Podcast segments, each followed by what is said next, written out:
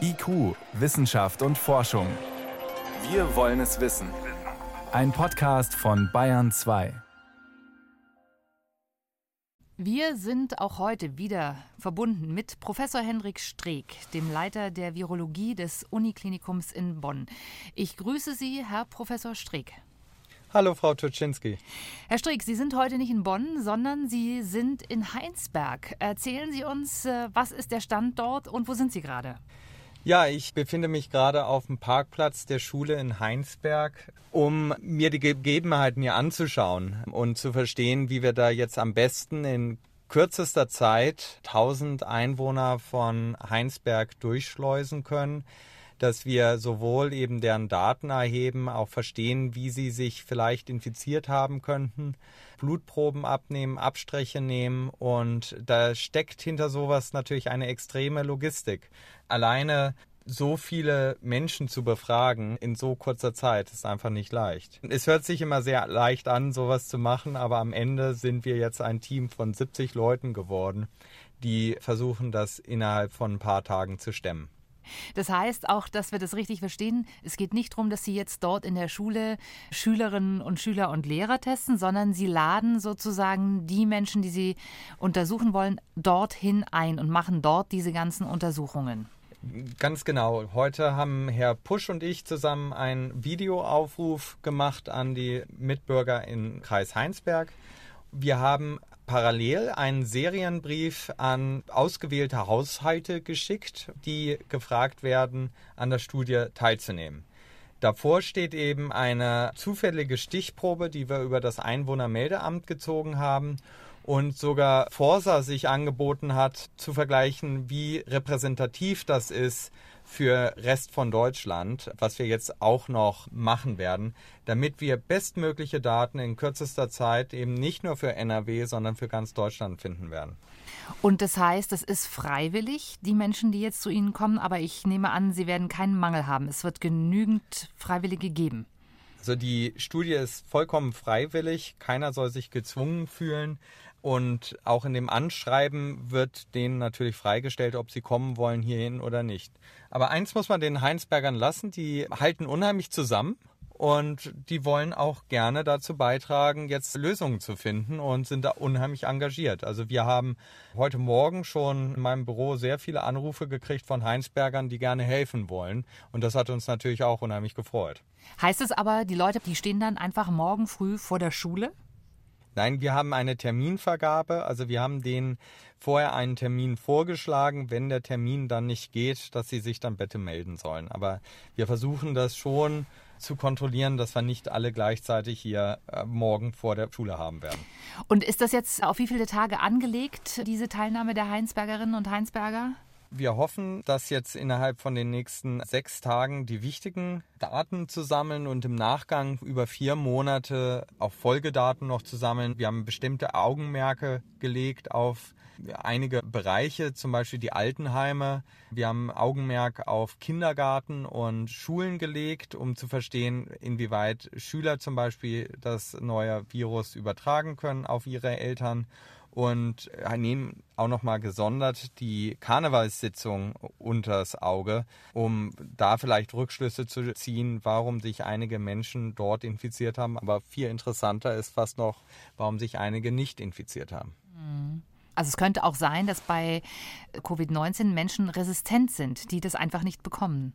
Wir glauben nicht, dass es eine Resistenz gibt. Natürlich kann es sein, dass es einige wenige cross-reaktive Antikörper haben, also Antikörper, die äh, durch andere Coronaviren einen Schutz bieten. Wir glauben aber eher, dass wir vielleicht herausarbeiten können, wie die Nähe aussehen muss zu der infizierten Person, dass man sich überhaupt infiziert hat. Und da Empfehlungen zu geben für die Politik, wie in Zukunft zum Beispiel auch Social Distancing praktisch aussehen könnte. Können Sie uns noch eine Idee geben, wie sehen Ihre Tagesabläufe jetzt in Heinsberg aus? Sind Sie bei all den Befragungen und Untersuchungen dabei? Haben Sie da ein mobiles Labor aufgebaut? Wie müssen wir uns das vorstellen? Ja, wir haben für uns selber natürlich auch ein paar Räume blockiert in der Schule. Dort haben wir neben dem Raum, wo wir uns umziehen, auch einen Aufenthaltsraum, wo wir uns entspannen können, weil mit solchen Atemmasken oder unter Schutzkleidung zu atmen ist natürlich wirklich anstrengend. Es wird morgen früh losgehen mit einer Pressekonferenz und dann werden wir ab zwei die ersten Bürger empfangen. Ich selber werde auch wahrscheinlich hier in Heinsberg die Tage übernachten, damit ich jeden Tag vor Ort sein werde, aber ich werde definitiv die Zeit hier sein. Wir haben an dieser Stelle auch oft schon über die Maßnahmen gesprochen, die wir jetzt hier sehen in ganz Deutschland und wie verhältnismäßig und wie sinnvoll die sind. Es ist inzwischen so, dass wir aus der Politik so Signale hören, man müsse auf jeden Fall eben diese Verdopplungszahlen der Infektionen runterkriegen. Momentan sind wir wieder in Richtung fünf Tage Verdopplungszahlen. Wir waren schon auch schon deutlich schneller unterwegs. Also es gibt so Indizien, das verändert sich und verbessert sich tatsächlich. Und jetzt hört man so, wenn wir eine Verdopplung der Zahlen innerhalb von zehn Tagen erreichen könnten, dann könnte man darüber nachdenken, die Maßnahmen wieder zu lockern. Diese Maßzahl zehn Tage, wie realistisch erscheint Ihnen die? Ja, man muss da ein bisschen aufpassen mit den Zahlen, die man jeden Tag kriegt. Uns ist ein sehr starkes Wochenendverhalten der Zahlen aufgefallen, sprich, dass es am Wochenende die Zahlen immer wieder zurückgegangen sind und die dann zum Montag, Dienstag wieder nach oben schnellten. Das mag ein bisschen am Meldesystem in Deutschland liegen, aber daher fände ich jetzt jede Rückschlüsse davon ausgehend äh, zu verfrüht. Ich selber kann nicht sagen, welche Zahlen wir haben müssten, welche Verdopplungszahl die richtige ist. Ich glaube, es liegt eigentlich viel mehr daran, dass wir aufpassen, dass das Virus nicht in Krankenhäuser und nicht in Pflegeheime kommt, weil dort liegen die Menschen, denen das Virus sehr schwer zusetzen kann. Bei den anderen Infektionen in Deutschland wissen wir, dass die meistens zumindest nur milde und moderate Symptome haben werden. Und wenn wir jetzt dahin kommen, einen Weg zu finden, dass wir bestimmte vulnerable Einrichtungen besser schützen könnten und das auch wissen, bevor wir die Maßnahmen lockern, ist schon sehr viel gewonnen. In Norwegen sollen Bürgerinnen und Bürger per Zufallsauswahl jetzt auch auf das neue Coronavirus getestet werden, um Antworten zu finden auf die Frage, wie viele Menschen tatsächlich eben angesteckt sind. Das klingt so ähnlich wie das, was Sie in Heinsberg vorhaben. Auch Island hat das offensichtlich schon gemacht, 12.000 äh, Menschen getestet. Wie schätzen Sie das ein? Ist das auch dort die richtige Strategie für diese Länder?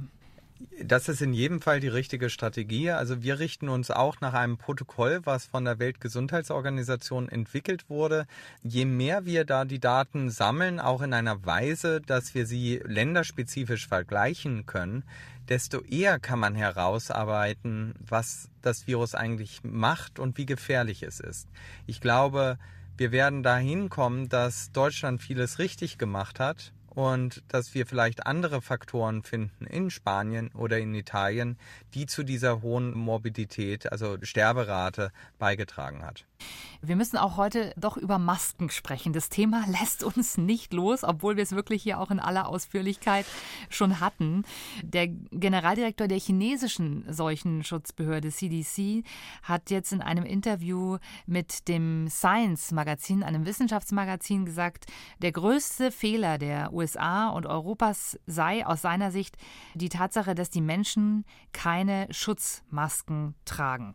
Wie sehen Sie das aus heutiger Sicht? Also glauben Sie, dass wir da vielleicht auch einen Kulturwandel erleben werden in Europa, dass wir wirklich zumindest um die anderen vor uns zu schützen, in Zukunft auch wirklich mehr Masken tragen werden im täglichen Leben? Ja, diese einfachen OP-Masken, die schützten ja jemanden anderes, also nicht den Träger, sondern dem Gegenüber davor, vor der Erkältung, die man vielleicht hat. Und es ist schon etwas, worüber man nachdenken kann, dass wenn man selber eine Erkältung hat, dass man genügend Rücksicht auf seine Mitmenschen nimmt, diese Erkältung nicht weitergeben zu wollen. Wir wissen, dass das schon ein effektiver Schutz für den anderen ist. Und wenn wir da ein bisschen mehr Solidarität und Gemeinsinn reinbekommen, fände ich das nicht falsch. Es sind jetzt in dieser angespannten Situation doch zunehmend Stimmen laut geworden, die sagen, ist das nicht alles zu drastisch, was wir gerade in Deutschland sehen? Hat die Politik nicht panisch reagiert mit den Ausgangsbeschränkungen? Ist doch vielleicht alles gar nicht so schlimm? Und ich würde gerne über einen solchen Regierungskritiker mit Ihnen sprechen, äh, der jetzt einen offenen Brief an die Kanzlerin geschrieben hat und der hat sich hm. rasend schnell verbreitet über die sozialen Netzwerke. Das ist Sucharit Bhakti, ein Mediziner und Facharzt für Mikrobiologie und Infektionsepidemiologie. Er war Professor an der Johannes Gutenberg Universität in Mainz und 22 Jahre lang Leiter des dortigen Instituts für medizinische Mikrobiologie und Hygiene, nur dass wir den Mann ein bisschen einordnen. Und er hat fünf Fragen an die Bundesregierung gestellt und die würde ich ganz gerne mit Ihnen durchgehen. Teilweise haben wir über die Fragen auch schon mal gesprochen. Die erste Frage ist, also er sagt, aus infektiologischer Sicht dürfte man eigentlich nicht Patienten mit Symptomen und ohne Symptome in einen Topf werfen, sondern man müsste klar unterscheiden zwischen Infizierten, die gar keine Symptome haben, also im Prinzip gesund sind, und eben den tatsächlich erkrankten Patienten. Wird das so gemacht? Nein, das wird in der Tat im Moment nicht gemacht, dass da unterschieden wird. Und natürlich haben wir alle sehr viele Fragen derzeit zu Covid-19 oder dem neuen Coronavirus. Aber man muss ja erstmal anfangen, neben der Frage, die Fragen zu stellen, auch die Daten zu erheben. Und da, finde ich, fehlt im Moment überhaupt eine verlässliche Aussage, in welche Richtung wir uns da bewegen und wie viele wir haben, die vielleicht infiziert, aber nicht symptomfrei sind. Derzeit geht man ja erstmal davon aus, dass es sich schlimm entwickeln kann, die Infektion, und dass es jetzt darum geht, dass die Infektion sich nicht so extrem ausbreitet, dass das Gesundheitssystem kollabiert. Daher wird daher noch nicht von symptomfrei und nicht symptomfrei unterschieden, weil es darum geht, dass wir wissen, dass auch symptomfreie Menschen das Virus übertragen können. Könnte es auch ein Ergebnis Ihrer Untersuchung in Heinsberg sein, dass man wirklich so viele Menschen findet, die es hatten und aber komplett symptomfrei waren, dass man diese Unterscheidung in Zukunft macht? Momentan geht man, glaube ich, immer noch davon aus, dass alle, die infiziert sind, irgendwann Symptome entwickeln, oder? Davon gehen wir aus, dass wir Leute finden werden, die symptomfrei gewesen sind. Also er sagt ja auch später, dass es eine stichprobenartige Untersuchung geben muss und die machen wir ja jetzt genau. Und damit hat uns ja auch die Landesregierung von Nordrhein-Westfalen beauftragt, die durchzuführen. Also es stimmt, dass es wahrscheinlich diese Menschen gibt, an denen eine Erkrankung vorbeigegangen ist, die infiziert waren und gar nicht wussten aber es ist zu früh davon jetzt schon Rückschlüsse zu ziehen, dass die Handlung anders hätte sein sollen. Also genau, die dritte Frage, die er stellt, die haben Sie damit im Prinzip auch schon beantwortet, denn er fragt eben nach dieser stichprobenartigen Untersuchung der Allgemeinbevölkerung und das ist genau das, was Sie jetzt aktuell gerade tun in Heinsberg. Ne? Äh, ganz genau. Ich hätte mir auch gewünscht, dass das früher durchgeführt worden wäre. Wir als Universität hätte ich auch nicht gedacht, dass wir da das Augenmerk auf uns ist, dass wir das machen, aber wir haben es angeboten und wir machen es natürlich sehr gerne. Man muss im Nachgang sich überlegen, ob bei solchen Fällen von Ausbrüchen wir dann nicht sogar ein bundesweites Team haben, das dann ausrückt, um solche Fragen zu beantworten. Eine andere Frage, die er stellt, ist, wie sieht die gegenwärtige Auslastung von Intensivstationen Intensivstationen mit Patienten mit diagnostizierten Covid-19-Infektionen im Vergleich zu anderen Coronavirus-Infektionen aus? Und inwiefern werden diese Daten bei der weiteren Entscheidungsfindung der Bundesregierung berücksichtigt? Also er meint äh, damit, dass es ja auch andere Coronaviren gibt, die Infektionen verursachen. Äh, gibt es da überhaupt äh, Zahlen dazu, wie das im Vergleich aussieht zu, zwischen Covid-19 und anderen Corona-Infektionen? Also die Datenlage zu Coronavirus-Infektionen ist sehr gering. Und das liegt daran, dass wir diese grippalen Infekte, die die anderen Coronaviren auslösen, uns eigentlich nie so richtig interessiert haben. Das mag im Nachgang ein Fehler gewesen sein, dass da die Forschung oder auch das öffentliche Interesse für solche Viren nicht so groß war. Aber so ist es nun mal. Und da muss man sich eben nicht zu sehr bemühen, sich darüber aufzureden. Aber es gibt erst recht keinen Vergleich von Covid-19 mit dem neuen Coronavirus. Eine Sache, die ich hier aber kritisieren würde an dieser Frage ist, ist es ein neues Virus? Und das musste man erstmal einschätzen lernen. Und genauso wenig, wie man glauben sollte, dass das Virus eine Bagatelle ist, genauso wenig sollte man eben da überdramatisieren. Und das Wichtige daran ist, dass man schon erstmal das ernst nehmen muss und jetzt im Nachgang oder jetzt im Moment vielleicht auch die Zeit gekommen ist, den Vergleich zu anderen Coronaviren zu ziehen und auch darüber nachdenken kann, welche Maßnahmen sinnvoll sind und welche nicht. Das, was er eben auch nicht berücksichtigt in dieser Fragestellung, ist, dass man, wenn man als Kind ein Coronavirus hat, dann ist das eine relativ milde Infektion oder hat man ja schon mal drüber geredet. Also man kaum eigentlich Symptome hat. Und wir hatten alle als Kinder Coronavirus-Infektionen und haben dadurch unsere Immunität aufgebaut. Jetzt taucht ein neues Virus auf, mit dem keiner bisher zu tun gehabt hat und wir alle keine Immunität hatten. Dadurch kann es sehr, sehr viele schwere Verläufe geben und das wird nicht durch unser immunologisches Gedächtnis, also die vorherigen Erkrankungen, die wir mal hatten, abgefangen. Daher müssen wir das Virus ernst nehmen, weil wir eben viele Erwachsene haben werden, die auch heftiger reagieren weil sie vorher als Kind das Virus nicht gesehen haben. Die nächste Frage, die er stellt, die hatten wir auch schon mal thematisiert. Äh, trotzdem würde ich sie gern weiterreichen. Er fragt, ist Deutschland dem Trend zum Covid-19-Generalverdacht einfach gefolgt? Und gedenkt es diese Kategorisierung weiterhin wie in anderen Ländern unkritisch fortzusetzen? Wie soll dann zwischen echten Corona-bedingten Todesfällen und zufälliger Viruspräsenz zum Todeszeitpunkt unterschieden werden? Also das ist die Frage nach dem, wie viele Menschen sterben tatsächlich an Corona oder wie viele sterben mit Corona? Ja, das ist eine gute Frage und ich glaube auch, dass da die Statistik berichtigt werden wird. Aber ich glaube nicht, dass man Covid-19 Generalverdacht sagen kann. Es gab eine berechtigte Annahme, dass Covid-19 eine höhere Sterblichkeitsrate hat als die Grippe oder andere Coronaviren. Und wir kannten das Virus nicht und darum geht es jetzt nicht darum, das komplett zu bagatellisieren, wie er das macht. Aber mir ist auch aufgefallen, dass es einige Fälle gibt, einige Todesfälle gibt, wo man annehmen muss, dass das neue Coronavirus nicht die Ursache für den Tod war, sondern der Mensch aus einem anderen Grund gestorben ist und man zufällig auch Coronaviren dort gefunden hat. Das heißt aber nicht, dass wir wissen, wie viele das sind. Das mögen Einzelfälle sein und dass die Mehrzahl der Fälle trotzdem an einer viralen Pneumonie und damit ursächlich am Coronavirus verstorben ist. Hm. In seiner letzten Frage geht er auf die unterschiedlichen Gesundheitssysteme ein, also die Unterschiede zwischen Spanien, Italien und Deutschland. Und er fragt, ob äh, den Menschen hier bei uns in Deutschland ausreichend verständlich gemacht wird, dass Szenarien wie in Italien oder Spanien hier nicht realistisch sind. Also erste Frage aus Ihrer Sicht, ist das denn so? Ist das nicht realistisch? Und wird es uns ausreichend erklärt? Ich kann das selber gar nicht beurteilen. Also ich auch als jemand, der sich jetzt von Anfang an mit dem neuen Coronavirus beschäftigt hat, kann nicht beurteilen bisher, ob wir genug davor gewappnet sind, nicht Szenarien wie in Italien oder Spanien zu haben. Ich wäre mit solchen Aussagen erstmal vorsichtiger. Ich halte es für wenig wahrscheinlich, dass wir solche Szenarien haben werden. Aber wir sehen auch, sobald das Virus in ein Pflegeheim oder Altenheim gelangt, dass wir auf einem Schlag, wie in Würzburg zum Beispiel, neun Todesfälle im Altenheim haben werden. Und daher traue ich mich selber nicht, den Vergleich zu Italien und Spanien zu ziehen. Jetzt sehen wir, dass solche Aussagen, die ja irgendwie beruhigend wirken und wirken sollen, äh, eine wahnsinnige Verbreitung finden. Können Sie uns abschließend sagen, wie ist das zu bewerten? Ist das aus Ihrer Sicht in Ordnung, dass jemand diese Fragen stellt?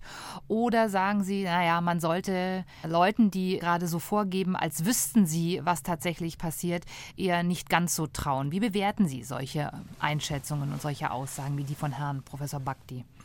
Ich finde es immer in Ordnung, Fragen zu stellen und auch Fragen zu stellen, auf die man keine Antwort hat, vor allem. Aber es wird ja sehr viel gerechnet und modelliert und vorgerechnet und viele Sachen einfach mal so als Fakt hingestellt. Und das halte ich für gefährlich.